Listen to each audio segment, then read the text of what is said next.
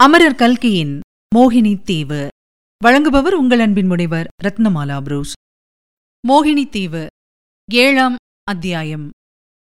இந்த சந்தர்ப்பத்தில் அந்த மோகினி தீவின் சௌந்தரிய ராணி குறுக்கிட்டு கூறலுற்றாள். ஆமாம் ஆமாம். ஆண் பிள்ளைகள் மிக்க மன இலக்கமுள்ளவர்கள். அதிலும் சுகுமார சோழனை பற்றி சொல்ல வேண்டியதில்லை. புவனமோகினியை நினைத்து நினைத்து அவன் உருகிக் கொண்டே போனான். அங்கே பாண்டியகுமாரிக்கு அன்றெல்லாம் கவலையாகவே இருந்தது.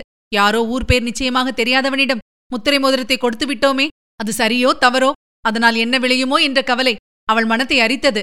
இதைக் காட்டிலும் அதிக கவலை அளித்த ஒரு விஷயமும் இருந்தது. ஒற்றர் தலைவர் தினகரன் தேவேந்திர சிற்பியின் சிற்பக்கூடத்தை சுற்றிக் கொண்டிருந்தான் என்பது புவனமோகினிக்கு தெரிந்திருந்தது. அதை குறித்து தந்தையிடம் சொல்ல வேண்டும் என்ற எண்ணம் அவளுக்கு சில சமயம் தோன்றியிருப்பினும் குற்றமுள்ள நெஞ்சு காரணமாக அதற்கு தைரியம் உண்டாகவில்லை. இப்போது அந்த தினகரனால் மதிவாணனுக்கு ஏதாவது அபாயம் உண்டாகலாம் அல்லவா? இந்த கவலை காரணமாக அரண்மனை சேவகர்களில் தன்னிடம் மிக்க பக்தியுள்ளவன் ஒருவனை அழைத்து தேவேந்திர சிற்பியின் சிற்பக்கூடத்துக்கு போய் பார்த்துவிட்டு வர சொன்னாள். அப்படி போய் பார்த்துவிட்டு திரும்பி வந்தவன் இளஞ்சிற்பியும் ஒற்றர் தலைவனும் சேர்ந்து குதிரைலாயத்துக்குப் போய் இரண்டு குதிரைகளில் ஏறிக்கொண்டு திருப்பரங்குன்றத்தை நோக்கி போனார்கள் என்று தெரிவித்தான். இதனால் புவனமோகினியின் மனக்கலக்கம் மேலும் அதிகமாயிற்று. அரண்மனையில் இருப்பு கொள்ளவில்லை. தான் செய்துவிட்ட தவறினால் ஏதோ ஒரு விபத்து நடக்கப் போகிறது என்று அவளுடைய உள்மனத்தில் வேதனை நிறைந்த ஒரு மௌனக்குரல் அடிக்கடி இடித்துக் கூறிக்கொண்டிருந்தது தினகரன் ஒற்றர் தலைவன் என்பது இளஞ்சிற்பிக்கு தெரியாதுதானே? அவனை நம்பி மோசம் போகிறானோ என்னமோ? அல்லது ஒருவேளை அந்த இளஞ்சிற்பியும் ஒரு வஞ்சகனோ? இருவரும் ஒத்து பேசிக்கொண்டு ஏதாவது தீங்கிழைக்கப் போகிறார்களோ? உத்தமச்சோழர் மீது ஏதேனும் புதிய பழியை சுமத்தி அவருடைய உயிருக்கே உலை வைத்து விடுவார்களோ? இப்படி பலவாறு எண்ணி வேதனைப்பட்டாள். கடைசியில் அவளால் பொறுக்க முடியாமற் போயிற்று. அரண்மனை ரதத்தை அவசரமாக எடுத்து வரச் செய்து இரவு இரண்டாம் ஜாமத்தில் திருப்பரங்குன்றத்து சிறைக்கூடத்தை நோக்கிச் சென்றாள். முன்னும் பின்னும் அரண்மனை காவலர்கள் பாண்டியகுமாரியை தொடர்ந்து வந்தார்கள். சிறைக்கூடத்து வாசலுக்கு பாண்டியகுமாரி வந்து சேர்ந்ததும் சிறைக்காவலர்கள் வியப்புடனே வந்து வணங்கி நின்றார்கள். யாராவது இங்கு வந்தார்களா? சிறைக்குள்ளிருக்கும் சோழ மன்னனை பார்க்க வேண்டும் என்று சொன்னார்களா? என்று அவர்களை கேட்டாள். ஆம் தாயே இரண்டு பேர் வந்தார்கள். முத்திரை மோதிரத்தை காட்டிவிட்டு உள்ளே போனார்கள். சோழ மகாராஜாவை பார்த்து பேசிவிட்டு திரும்பியும் போய்விட்டார்கள். வந்தவர்களில் ஒருவனை பார்த்தால் ஒற்றர் தலைவன் தினகரன் மாதிரி இருந்தது என்று சிறைக்காவலர்களின் தலைவன் கூறினான். இதைக் கேட்டதும் புவனமோகினிக்கு ஓரளவு மனநிம்மதி ஏற்பட்டது. அதே சமயத்தில் சிறையிலே கிடந்து வாடும் உத்தமச்சோழரை பார்க்க வேண்டும் என்ற ஆவல் உண்டாயிற்று. காவலர்கள் முன்னும் பின்னும் தீவர்த்தி பிடித்துக் கொண்டு வர புவனமோகினி சிறைக்குள் சென்று உத்தமச்சோழரை அடைத்திருந்த அறையை அடைந்தாள். அறைக்குள்ளே கருங்கல் மேடையில் சோழ மன்னர் தலை குனிந்து உட்கார்ந்திருந்த காட்சியை பார்த்ததும் புவனமோகினிக்கு சொல்ல முடியாத ஆச்சரியம் உண்டாயிற்று. ஏனெனில் நிமிர்ந்து பார்த்த முகம் உத்தமச்சோழரின் முகம் அல்ல அது பாண்டிய நாட்டு ஒற்றர் தலைவன் தினகரனுடைய முகம். பாண்டியகுமாரியும் மற்றவர்களும் வருவதை நிமிர்ந்து பார்த்து தெரிந்து கொண்ட ஒற்றர் தலைவன் மோசம் மோசம் என்னை அவிழ்த்து விடுங்கள் சீக்கிரம் அவிழ்த்து விடுங்கள் இத்தனை நேரம் அவர்கள் வெகு தூரம் போயிருப்பார்கள் உடனே அவர்களை தொடர்ந்து பிடிக்க குதிரை வீரர்களை அனுப்ப வேண்டும் என்று கத்தினான். சிறை காவலர்கள் ஒன்றும் புரியாமல் திகைத்து நின்றார்கள். புவனமோகினி இன்னது நடந்திருக்க வேண்டும் என்று ஒருவாறு யூகித்துக் கொண்டாள். தினகரனுடைய நிலைமையையும் அவனுடைய பதட்டத்தையும் கண்டதும் முதலில் அவளுக்கு தாங்க முடியாத சிரிப்பு வந்தது. ஆமாம் அம்மணி இன்றைக்கு சிரிப்பீர்கள். நாளைக்கு அரசர் திரும்பி வந்தால் அப்போது தெரியும் எத்தனை பேருடைய தலை உருளப் போகிறதோ என்றான். இதைக் கேட்ட புவனமோகினிக்கு நெஞ்சில் சிறிது பீதி உண்டாயிற்று. ஆயினும் வெளிப்படையாக வேண்டுமென்றே அதிகமாக சிரித்தாள். அன்றைக்கு இந்த தினகரன் சிற்பக்கூடத்தில் தன்னுடைய வேஷத்தை கலைத்து அவமானப்படுத்தியதற்கு இது தக்க தண்டனை என்று கருதினாள். பிறகு ஒற்றா வெறுமனை பதட்டப்படுவதில் என்ன பிரயோஜனம்? நடந்ததை நிதானமாக சொல்லு என்றாள். நிதானமாக சொல்ல சொல்லுகிறீர்களே அவர்கள் இத்தனை நேரம் மதுரை தாண்டி போயிருப்பார்களே. சீக்கிரம் அம்மா சீக்கிரம் என்றான் தினகரன். அவர்கள் என்றால் யார்? என்று புவனமோகினி கேட்டாள். உத்தம சோழரும் அவருடைய புதல்வர் சுகுமாரனும் தான் வேறு யார்? என்றான் தினகரன்.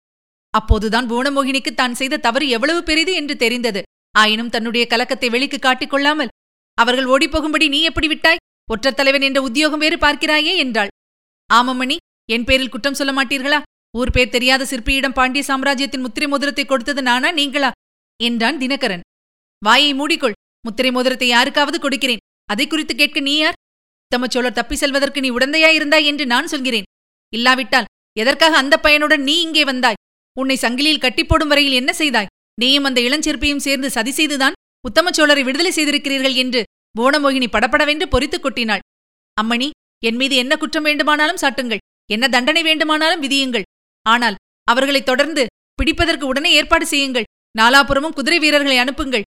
முக்கியமாக தஞ்சாவூர் சாலையில் அதிகம் பேரை அனுப்புங்கள். நான் வேண்டுமானால் இந்த சிறையிலேயே அடைப்பட்டு கிடக்கிறேன்.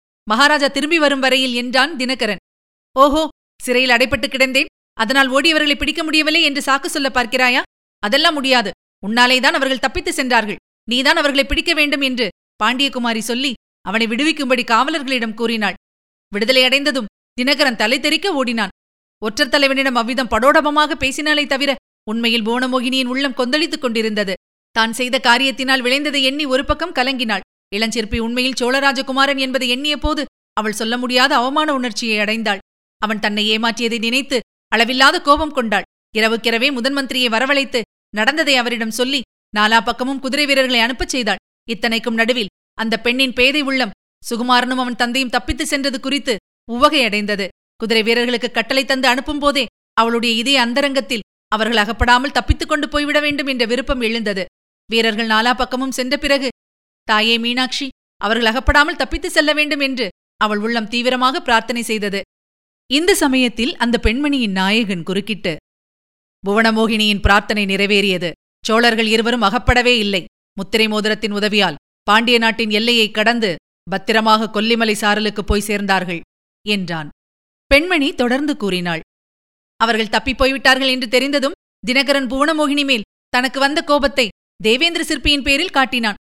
சோழ நாட்டு இளவரசனுக்கு சிற்பக்கூடத்தில் இடம் கொடுத்து வைத்திருந்ததற்காக அவரை சிறையிலிட்டான் உத்தமச்சோழர் இருந்த அதே அறையில் தேவேந்திர சிற்பியை அடைத்து வைத்தான். உத்தமச்சோழர் தப்பி சென்ற செய்தியை முதன்மந்திரி உடனே ஓலையில் எழுதி அவசர தூதர்கள் மூலம் குடகு நாட்டில் போர் நடத்திக் கொண்டிருந்த பராக்கிரம பாண்டியருக்கு அனுப்பி வைத்தார். பாண்டிய மன்னர் ஏற்கனவே போரில் காயம்பட்டிருந்தார். இந்த செய்தி அவரை மனமிடிந்து போகும்படி செய்துவிட்டது. உள்ளமும் உடலும் புண்பட்டு மிகவும் பலவீனமான நிலையில் பராக்கிரம பாண்டியர் மிகவும் கஷ்டத்துடன் பிரயாணம் செய்து மதுரைக்கு விரைந்து வந்தார்.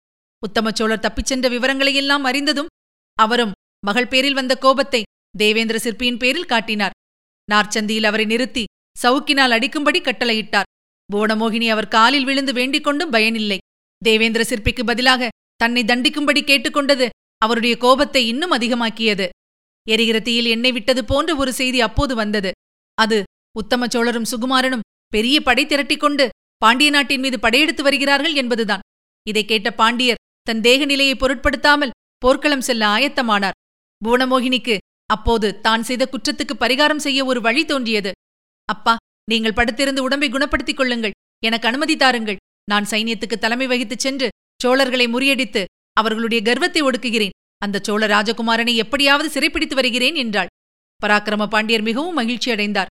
நீ என்னுடைய உண்மையான வீரப்புதல்விதான். சந்தேகமில்லை. அப்படியே செய் என்று அனுமதி கொடுத்து தேவேந்திர சிற்பியை விடுதலை செய்தார். புவனமோகினி பாண்டிய சைன்யத்துக்கு தலைமை வகித்து போர்முனைக்கு புறப்பட்டுச் சென்றாள். இதுவரை நீங்கள் கேட்டது மோகினி தீவு. மீண்டும் அடுத்த அத்தியாயத்தில் சந்திக்கலாம். அதுவரையில் உங்களிடத்திலிருந்து விடைபெற்றுக் கொள்பவர் உங்கள் அன்பின் முனைவர் ரத்னமாலா புரூஸ். தொடர்ந்து இணைந்திருங்கள். இது உங்கள் தமிழோசி எஃப்எம் இது எட்டு திக்கும் எதிரொலிக்கட்டும்.